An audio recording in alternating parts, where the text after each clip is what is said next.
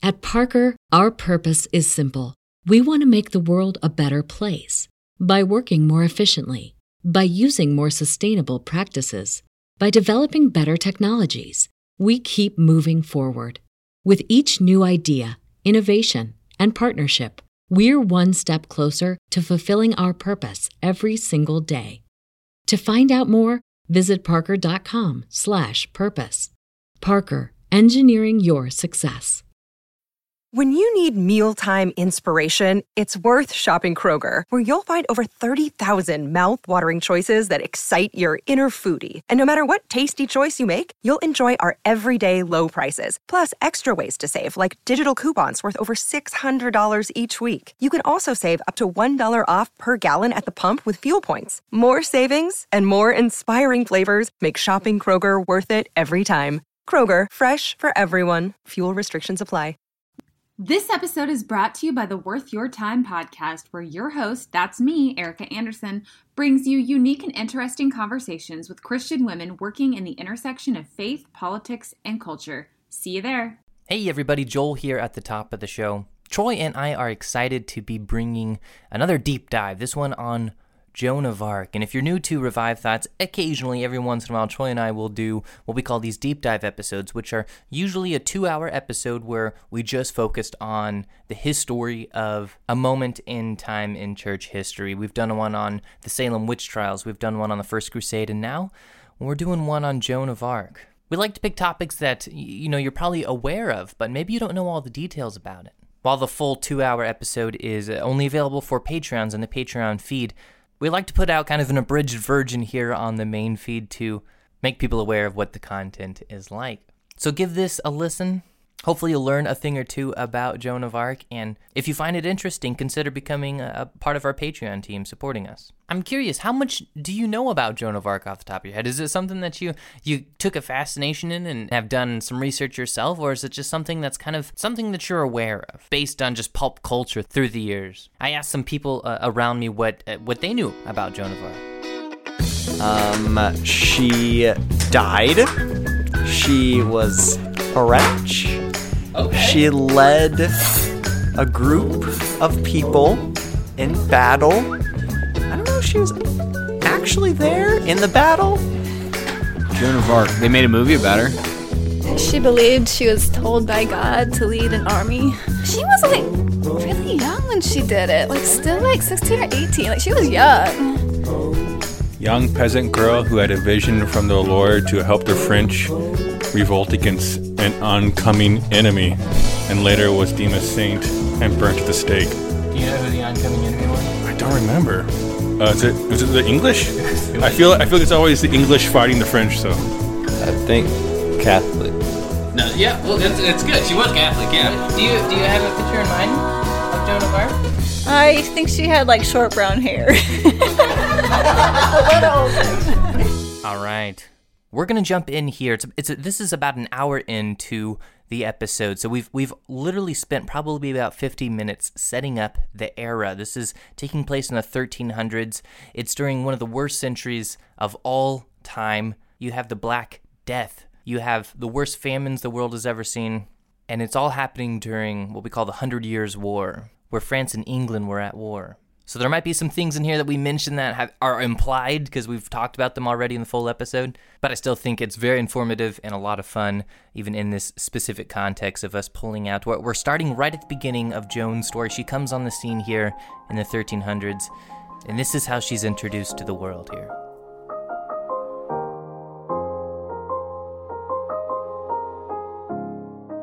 Joan of Arc uh, steps into the situation and changes everything. 1412. She's born. There are questions about her upbringing. Um, the story has always gone that she was a peasant, but I did see some academics saying, no, no, she can't be a peasant. She could ride horses, she could speak to lords with persuasion, she could lead armies. Her family had to be higher up, but there's no evidence that she was anything other than a peasant. And, and besides the conjecture of academics saying, well, we just don't think she could, there's no evidence that they're right. If you automatically exclude the supernatural or anything special happening with humans, you you have to explain those very answers. Where did she learn to ride horses? Why could she speak to lords and convince them of what's going on? And why was she able to lead armies?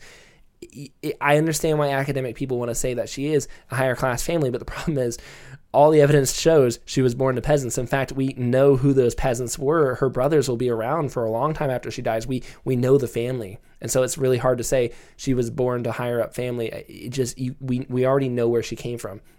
We talked about it a bit, but peasants are not considered very important and they're looked down on. This whole century of the 1300s that lead into the 1400s, the people who took it the hardest were the peasants. Um, they could not leave the land of their lords easily. That's what being a peasant is. You're tied down to the land and you're stuck.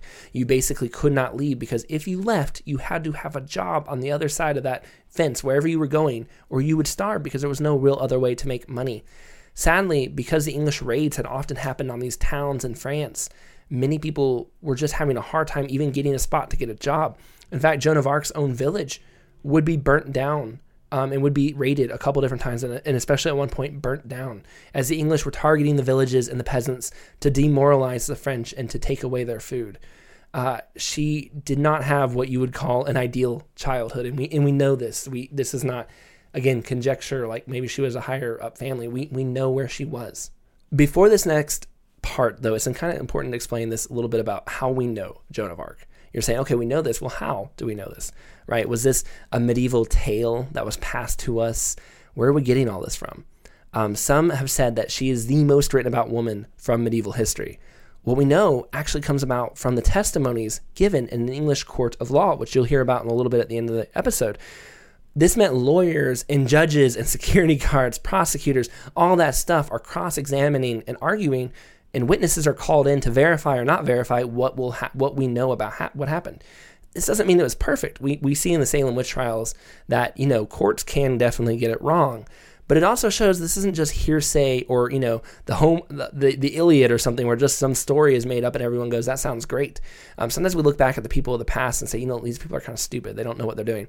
But remember, they knew how to conduct courtrooms. We learned courtrooms from them. They they knew about crazy people too. They had it was not like something they had never heard of. They had people who had mental challenges as well, and they were aware of those situations, and they were aware of conniving con men as well. They know about these things just as much as we do. What we have was written down and still can be read and preserved. This story, this testimony, is actually held in like the Library of France exactly as it was. We have the originals, um, which means that this, as wild as the story is, this is the official state sanctioned version of events. This is France has gone through and said this is how it happened. We don't understand, maybe, but this is what we have on the record is officially what happened according to the English. These aren't even Fran. This isn't the good guys. Okay, like the French would want Joan of Arc to be cool. The English are saying this is how we think it happened, and they're the bad guys. Like this would be Joan of right. Arc's enemies saying all these miracles we say are they are they are happening, but we just don't think they were God's miracles or something right. like that. Yeah, but they don't think she's crazy. Exactly. Which is important. The English do not accuse her of being crazy. They accuse her of heresy. They accuse her of things, but they do not accuse her of being out of her mind. So as you go through this story and want to say, but she's got to be crazy, right? Well, that's not what the English, her enemies, were saying. And mm-hmm. if they mm-hmm. could have proven she was crazy, they had a lot of reason to do so because she was very popular. And if you can say, look, she's a mad woman, we've proven it. Well, there you go. You've ruined her testimony and you've ruined that whole mo- movement behind her. This is not just some strange story someone t- told. This is the royal courts that were figuring out, trying to find out was Joan, was there something divine happening? Yeah, and this is this type of stuff that Troy and I like love to talk about and debate off mic. Uh, essentially, it all just boils down to this moment in her life when she was 13 years old. Joan of Arc began to hear voices that she believed were from God and that God was sending her on a mission to save France for God. And this is the the question that this episode centers around, right? Troy mentioned that that's what people wanted to know. Was Joan of Arc crazy? Was she making up these voices? Or is it possible that God was communicating to her uh, with specific tasks and specific information that the rest of the people didn't have? Was she crazy? Was she schizophrenic? You know, was she uh, had a mental disorder that was creating these voices? Was she putting on an act? And as we go throughout this episode, Troy and I, you know, we'll, we'll, we'll speculate, we'll give our opinions on it, but it's also something that we try to approach approach as non-bias yeah. as we can because this gets fuzzy. We we have a lot of if you start with the perspective Right. that nobody can hear a voice from God, then you've already tainted the water because you've already said the spiritual Sure. doesn't exist. Right. As Christians, we know that spiritual does.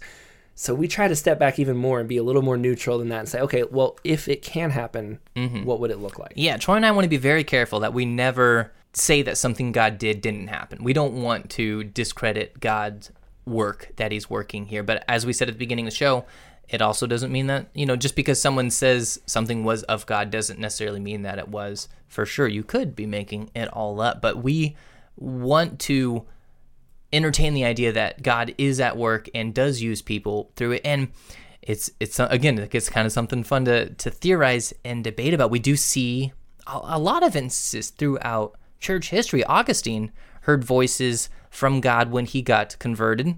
John G. Paton heard voices of Pacific Islanders begging him to come to them during his dreams and also throughout the day. St. Patrick had a dream of many voices crying out to him to come to Ireland. St. Francis believed that he heard a voice of God talking to him to, to change his lifestyle. Harriet Tubman famously thought that she heard God's voice telling her to flee the South. And you might say, okay, well, they heard God to speak to them on a specific occasion, a specific mission. Joan of Arc, she claims she regularly heard voices in her head, but people often talk about Martin Luther having these arguments with the devil. There's this famous story of uh, him throwing an inkwell at what he supposedly claims was the devil tormenting him as he was working on translating the Bible. And there's a stain on the wall of his study where that ink was splashed up against the wall, and you, you can supposedly go see it to this day. But I don't think anyone would claim Martin Luther is crazy or schizophrenic. And again, we're not we're not saying one way or another at this moment whether Joan of Arc was in talks with God or not. But the point we're trying to make is we if we're gonna write someone in history off for one thing, we want to be consistent to write other people off for the same thing, and we don't write Martin Luther off in history. So, what are things about Joan of Arc? You know, was it because she was Catholic that she gets written off as crazy? But well, there were kind of pre-reformers, definitely in this era for sure. This is over hundred years before Luther came on the scene. This is hundred years before the Great Reformation, as we think of it, took place. Luther, I mean, he he technically he was a Catholic when the Lord started using him there, and you know, he obviously started a huge movement that led to our Protestantism and, and everything along those lines. But God uses people in all types of places.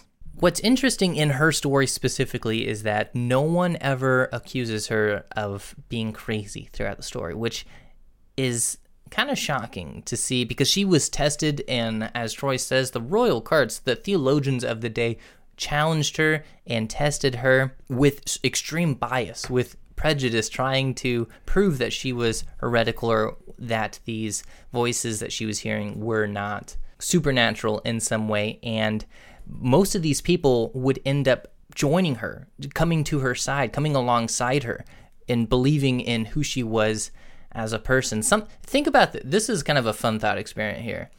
What if you know, it, we would look at this and say, like, God doesn't uh, speak to people in voices, you know, in today's day and age. Why would we think that? What if, because that's how people thought that God communicated with people back in that day, that that's how God chose to communicate with people in that day? Because that's how, you know, people's perception, that's how they thought that God would communicate with them. He, yeah, he, as if he goes, okay, you think I speak to you directly. In this case, I need some history to move. I'm not ready for France to become an English territory. That doesn't fit in with my grand scheme. So, what if I am going to do exactly what they know? Maybe we don't do it today because God is speaking and using things a little differently. But in this case, he did exactly what they were expecting him to do. Yeah, yeah. So again, Troy, we'll get into our opinions. is she crazy? Is there something supernatural going on here? That remains to be talked about. That remains to be thought about. That remains to be seen in the grand scale of eternity, whether or not she was actually crazy or not. But when it comes to how we look at the information, when it comes to how we analyze it, again, Troy and I want to try to look at this from an objective point of view, and we don't want to have double standards. We want to be careful we don't doubt how the Holy Spirit works and how the Holy Spirit moves, while also maintaining good theology and testing it against what we see in the Bible, you know, as Scripture tells us to do. Yeah, and and maybe one or fi- two final thoughts on this uh, is I think important.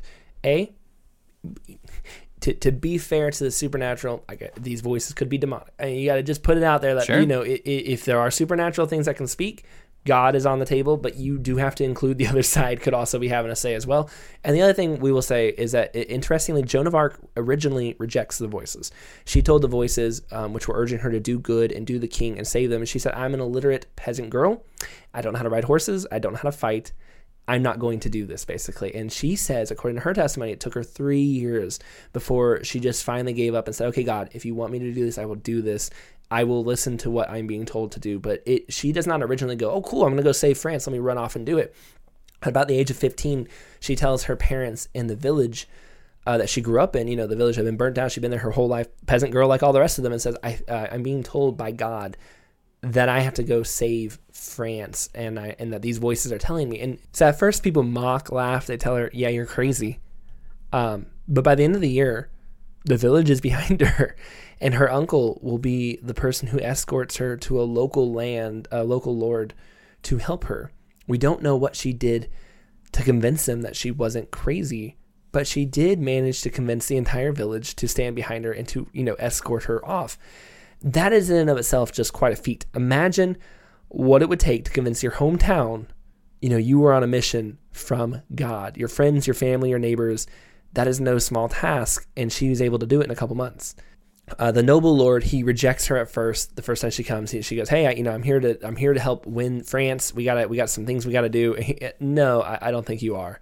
Um, but she spends time just kind of going up to the guards of this nobleman pretty much every day, just saying, "Hey, I really need to speak to the Lord. Can you get him to give me a second chance?" And over time, they go, "You know, I think the Lord got the wrong. This guy got the wrong impression of her. She's not a witch. She's not feeble-minded. She's a quiet. Uh, in their own words, they would say she's this kind of quiet, firm believer. She just really believes she's sent by God to save France. So they they kind of get moved for, towards her. They get they get convinced of her mission too. So she goes, "Look, I can help win the war effort. I can get us to victory." And he says, Can you give me some kind of sign that you are being sent on a mission from God? If this is a mission from God, show me some evidence that you're from God. And so she says, Okay, I want you to know that Orleans is currently losing the siege to the English, um, and you're going to hear of it very soon. A few days later, a few days later, a report comes from some messengers rides in, and they tell him exactly what Joan had said that we're losing Orleans, and it's it's not very much longer before that city is gone to the English too. And he remembers what Joan said. He, he sends men to her and says, Okay, you know, I don't know what's going on here, but I'm going to go ahead and escort you to the king. Let the king kind of deal with you. You did do what you said you were going to do. And so I'm going to accept that too. So he sends her to the king, the man that's supposed to be king on the French side, a man named Charles. Charles is a very important person in this story. In some ways, you can't have a Joan without Charles. And he is the person that Joan believes she is sent to help.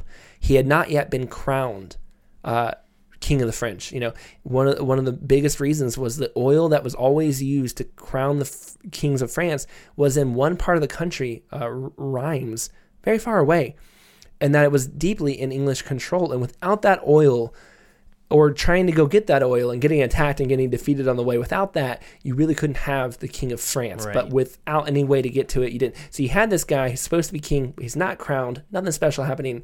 He is just on the outskirts of society, and that is who Joan is going to be sent to. Yeah, like a, and it's like an anointing oil, not like a not like a crude oil. Yeah, this isn't a petroleum for his car. Like a, yeah, like an anointing oil that way. So Joan was given a war horse by the lord of the land, despite not knowing how to ride a horse, and she hopped on and rode it perfectly, which is kind of a, a, big point in the story. Peasants were not given horses to ride and train on. To be able to ride a horse like this out of the gate is like throwing your keys at someone who's never driven a car, and they take off no problem and manage a 12 day road trip with no prior experience. Oh, and also she's riding through enemy infested territory that will happily, you know, take off your head if they find you. So she's having to maneuver the horse very specifically, ride through towns, be stealthy at times. Uh, it, it takes a lot of talent. So that's one of the one of the first things where we're like, how did this girl know how to ride a horse like that? And on the way there, Joan donned on the men's war gear and cut her hair short, trying to blend in with other soldiers of that era. And this whole concept of uh, Joan of Arc cross-dressing in air quotes is something that we will talk about it's, it's a part of her story it's part of her controversy and we'll get more into that and our thoughts on that but when joan was getting close. This this peasant girl that was sent by God when the king himself heard that this lady was riding on her way to come and meet him, he uh, set up a decoy. He hid in the crowd and he put a decoy king on the throne, dressed him in all of his royal garbs, and he put on plain clothes and hid among other knights and counselors and nobility in the courtroom there. And when Joan arrived on the scene, a, a woman who had never seen the king herself, she marched straight up to the king in his plain clothes, hunched over on the side with trying to blend in with the crowd, and she took a knee before him and said, God grant you a long life. And the plain dressed man pointed to the throne and said, You mean the king over there? And she said, No, it is you. The king asked her asked her what she wanted, and she said, My name is Jean the Maid. Jean, Jean the Maid, Jean is actually what her actual name, like that's how we would call her now. That's what her name translates to in our English, and the maid being just a peasant, right? So Yeah. she's Jean the Maid. We call her Joan of Arc. She's got a cool title in retrospect. Jean the Maid didn't catch on like Joan no, of Arc. no, right? Jean the Maid, and the King of Heaven speaks unto you by me, saying that you shall be anointed and crowned at Rheims.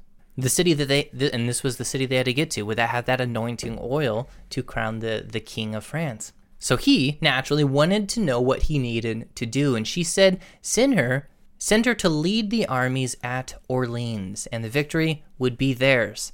The nobles and the people scoffed and laughed at a woman leading an army, but the king granted it, and an army was being sent to Orleans, and Joan was tasked to lead it. But this wasn't all of a sudden. She went through rigorous questioning, a lot of questioning. She was taken to a countess who made sure that she was a virgin and not a witch. She then had France's greatest theologians question her, and they all gave her a clear bill of sanity. Uh, you know, th- there was no heresy found in her testimony and her claims. And this was at a time, again, where the church was really trying to rebuild its reputation. The Catholic Church, again, I would say, at an all time low as far as how the public viewed them and their corruption. So they didn't want heresy within the church.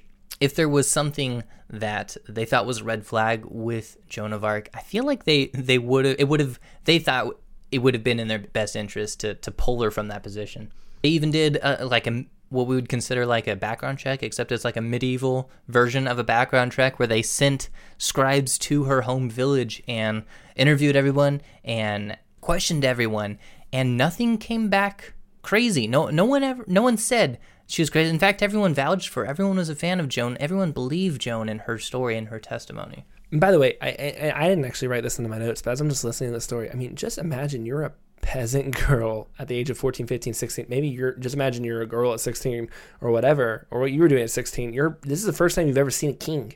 This is the first time you've ever been kind of in a palace like situation. I mean, how nervous would you be?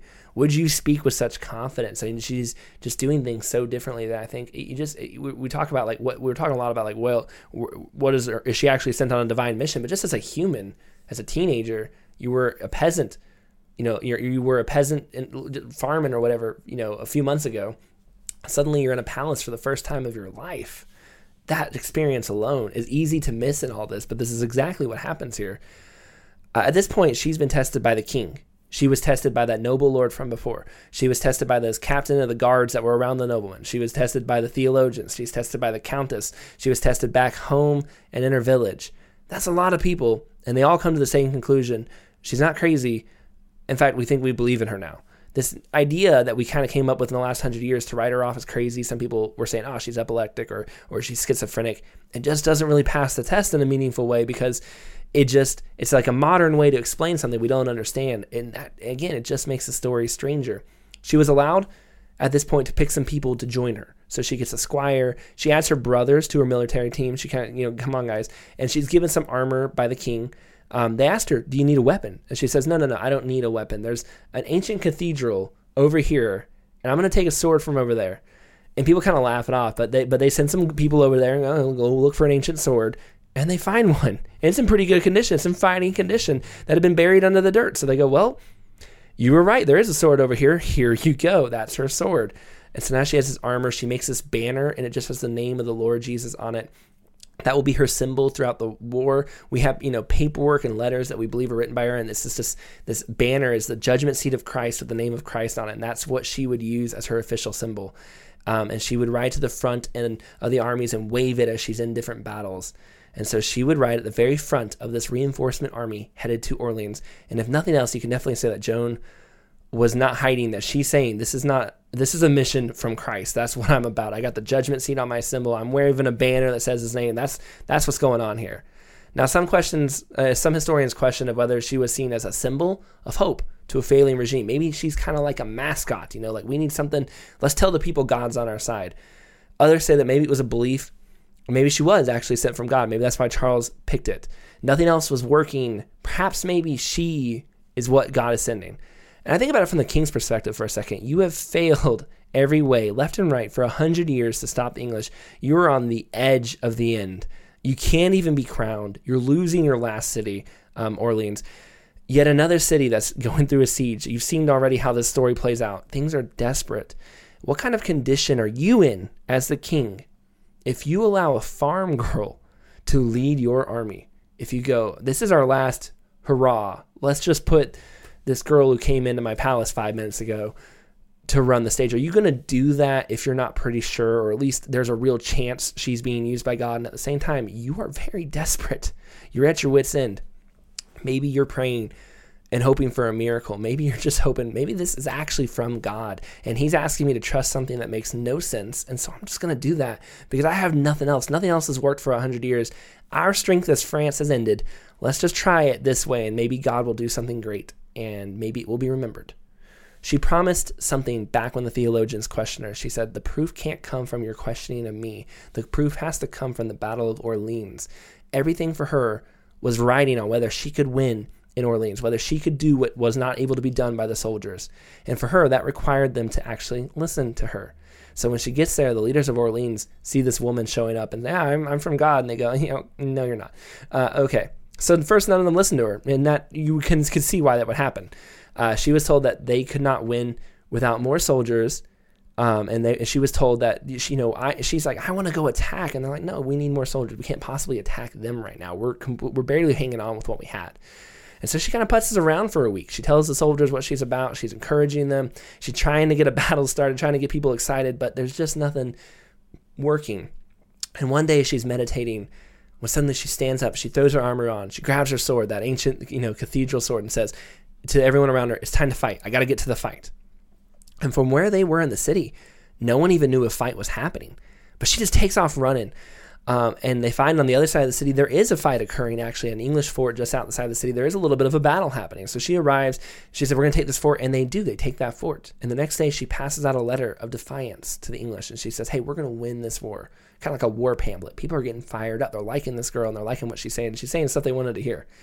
Uh, the next day, she's you know goes to another fort. They charge it, but when they get there, the English retreat to a better fort. So they actually take a fort without even having to fight it, and then they go to the other fort where no one was expecting them, and they take that one too. She's she's actually pulling it off, and soon the leaders are listening to her, and she's starting to call some shots because she's been successful now, tried and true.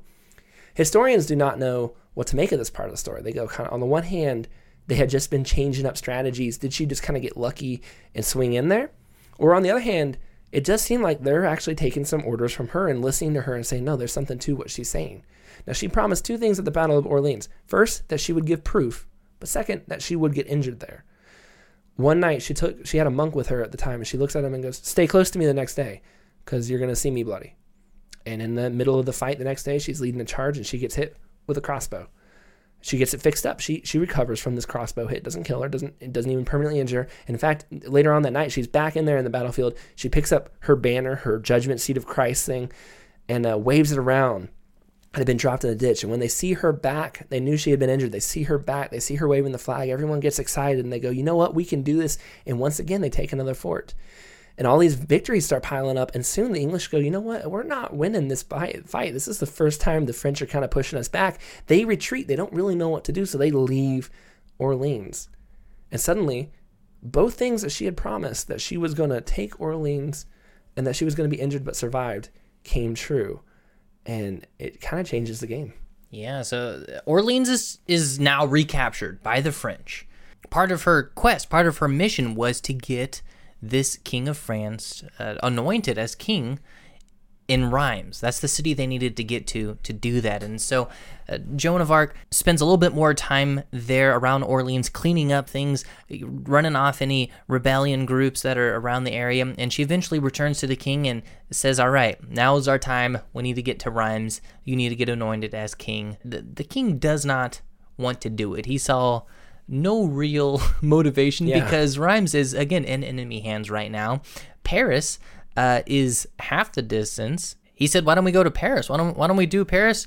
Paris isn't nearly as overrun with enemies as Rheims is. We could we could do like a little makeshift uh, crowning ceremony in Paris." But Joan convinced him, "No, we have to go to Rheims," and this was mostly due to the lords and generals that were with Joan of Arc and the testimonies that they had saying, hey, we, we are actually fully behind this Joan girl now. You should do what she says. They had all of these stories of how she saved their lives. There was one that uh, was about to get hit by a cannon that was going off, but Joan warned him. There was another that was about to get crushed by a stone that was hitting his head, but Joan pulled him out of the way and saved him from that as well. So she has this reputation as being for the people, caring for the people, saving the people, and leading them to victory in that. And so, with the testimony of the generals, uh, the king said, All right, we're going to go to Rheims. And he gathered 12,000 men and they set out for this long march. And by this point, the English were starting to get sick of her. Her reputation was starting to become known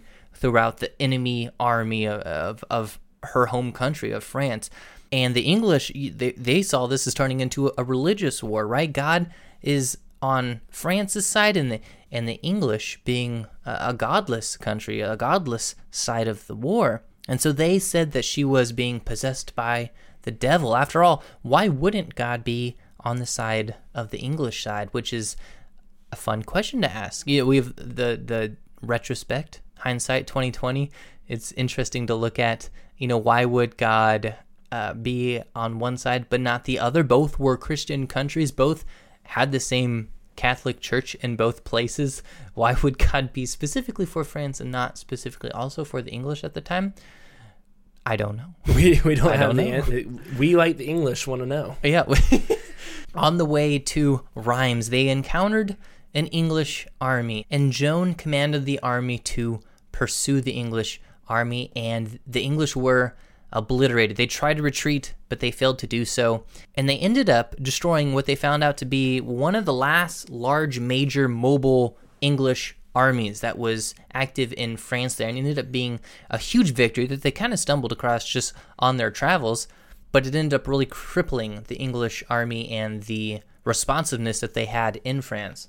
But soon they ran into another problem. Their supplies were low, food was scarce. They hadn't left the north for a while, and so this wasn't something that they had really prepared for. Again, this had been going on for generations where they were kind of at a, at a standstill at this lock here. So when you're journeying into enemy territory, uh, the supply chain was not something they really had put in place there was a city nearby named Troyes, and they decided they need to take it uh, to gather supplies from it, food and supplies from it. The town had no interest in surrendering to them, but the town sent a preacher, an apocalyptic man, to test Joan of Arc and to see what she was up to, what her motivations were. And this preacher was was fairly popular in France during this time, and he came back a pretty big fan of Joan. He said, "This this girl checks out. Everything she's talking about checks out." But the city ignored this preacher uh, because they didn't want to give up their supplies. They didn't want to give up their town to help this army that was outside. So Joan of Arc, uh, they had no choice but to take the town by force, and so they invaded. They took it, and inside the city, they found lots and lots of beans. Be- beans. And there shouldn't normally have been this much beans in the town. This was abnormal to have this big of a stockpile of beans. But that apocalyptic preacher that Joan had those conversations with, he was convinced that the world was going to come to an end later that year, and so that they needed to stock. He, he thought Armageddon was coming, and I guess in some ways you could you For that could- town, it yeah, you could was. see it as that that uh that Armageddon for that town, but the city had been stockpiling lots and lots of beans so that they could withstand a siege again didn't go well for that town but it did feed an army that would later retake france so could you see it crazy. could you see it working out It's could crazy. You, it could it, could it be divine you know sort of strategy there It is a, you have to say something about the fact that the only food they could have possibly had was there and in abundance and enough to feed the entire army the rest of the way. That is, and that it was planted there by a famous preacher who had convinced the town to plant it. That is just one of the It's weirdest weird. coincidences of all time. To, it, I, and there are a lot of weird coincidences Yeah. that's why that's why the story sticks out as Yep. as that debate is there supernatural stuff happening or is this just a series of really impressive coincidences Beantown was one of the things that really threw me for a loop. Beantown. hey, thanks for checking out this uh, deep dive preview. If uh, you like what you hear, again, consider supporting us on Patreon. You get access to our ad free feed and you get access to these deep dives that come out every once in a while. And most of all, you, you help support Revive Studios and what we're doing here and the content that we make here. It, it really helps us. We honestly couldn't make everything that we do without uh, the supporters that support us on Patreon. So we thank you guys so much.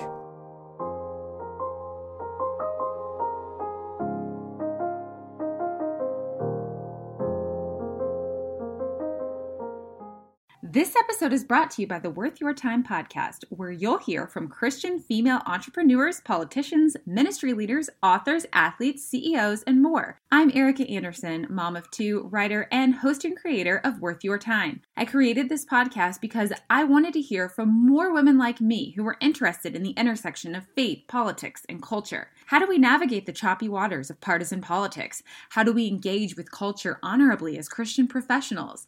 I know you don't have a lot of time, and that's why I make every second worth it on this show. You'll hear from women that aren't on every other Christian podcast, and we get really real because I don't know how to function any other way. Episodes drop every other Tuesday. Hope to see you there.